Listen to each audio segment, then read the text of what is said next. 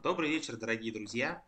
Сегодня, после длительного перерыва, мы записываем пробный выпуск, микровыпуск, или, можно сказать, тизер, к возвращению лысины и бороды.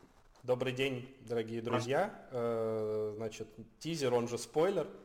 Вот. Э, к следующему нормальному выпуску мы выучим, как будет лысина и борода на двух разных языках, а, соответственно, на казахском и на иврите, потому что теперь мы находимся в разных странах.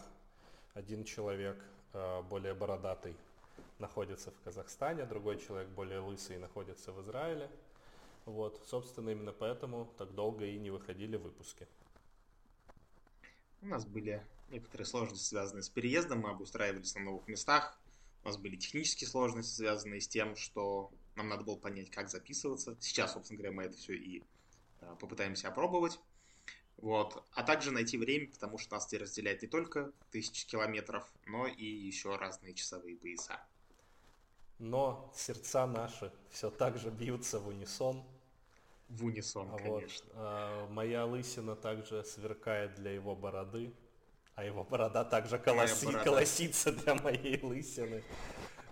Вот. Э, Чтобы уравновешивать количество волос во Вселенной. Да. Э, следующий выпуск, нормальный выпуск, будет также отягощен разными смыслами и интересными и не очень интересными мыслями.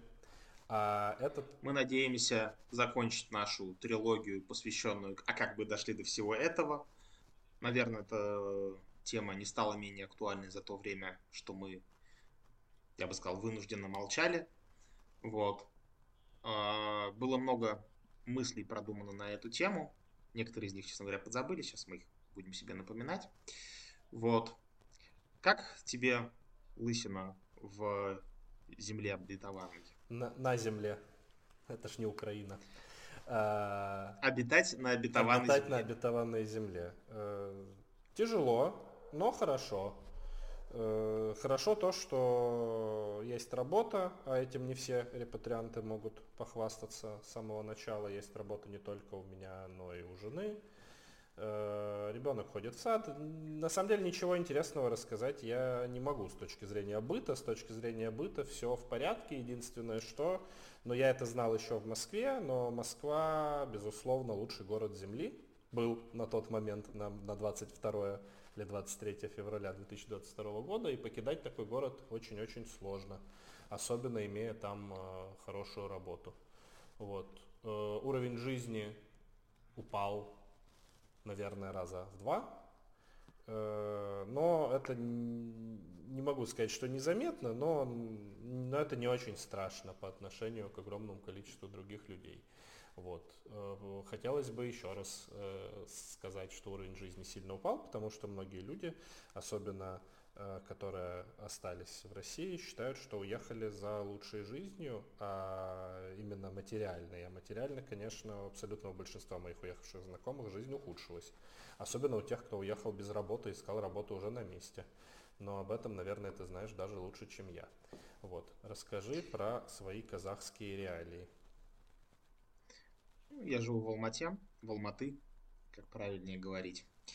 Вот. А, здесь очень хорошо. Это для меня номер три постсоветский город среди тех, которых я бывал после Москвы и Петербурга. А, он расположен у подножья гор, что, конечно же, у меня, как а, у походника, просто вызывает неконтролируемое слюноотделение и неловкую эрекцию. Вот. Я много-много ходил в горы этим летом, почти каждые выходные.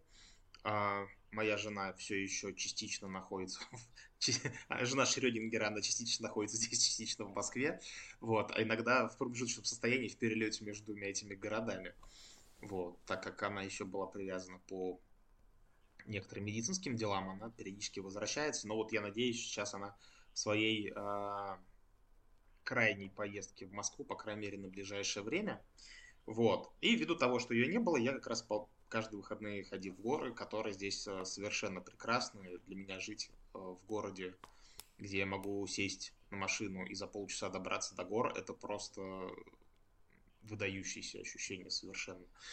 Теперь э, любому последующему моему месту жительства э,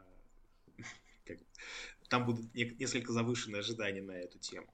Вот. Ну и Алмата просто сам по себе прекрасный город э, со своим южновато-азиатским лицом. Несмотря на то, что здесь абсолютно советская застройка, но все-таки он отнюдь не безликий. Тут есть прекрасные и очень красивые места, в которые можно влюбиться. Вот. Э, и для меня это, как выяснилось, очень важно. Если в городе есть место, в которое я могу влюбиться, значит, все не так уж плохо на сегодняшний день. Вот. У меня тоже все, у меня есть работа, тоже несколько пар уровень жизни, но это все мелочи. Э, я немножечко помог нескольким нашим общим знакомым выехать в Казахстан. Одни наши друзья прожили у меня около месяца. Вот кто-то просто приходил, уходил. Вот. И им, конечно же, тяжело. Мой отъезд в июле, в июне, июле был очень правильным решением. Вот. Э, так что, как бы, да. Поэтому, если вы можете не доверять этой стране, валите. Не доверяйте уж, как минимум. Никогда. Ни при каких условиях. Только в прекрасной России будущего. На этом и предлагаю закончить э, данный тизер, несмотря на то, что у Бороды есть очень много чего сказать, дополнить, покричать, поплакать, посмеяться. Вот. Э, надеюсь, что к следующему выпуску слово «паразит вот» из меня выйдет, и я больше его не буду произносить, а технические средства нас не подведут. Всем большое спасибо. Ты можешь просто слово «вот» заменить на израильский аналог. Большое спасибо, друзья, за ваше внимание. Мы очень ждем новых встреч. До скорого. До скорого.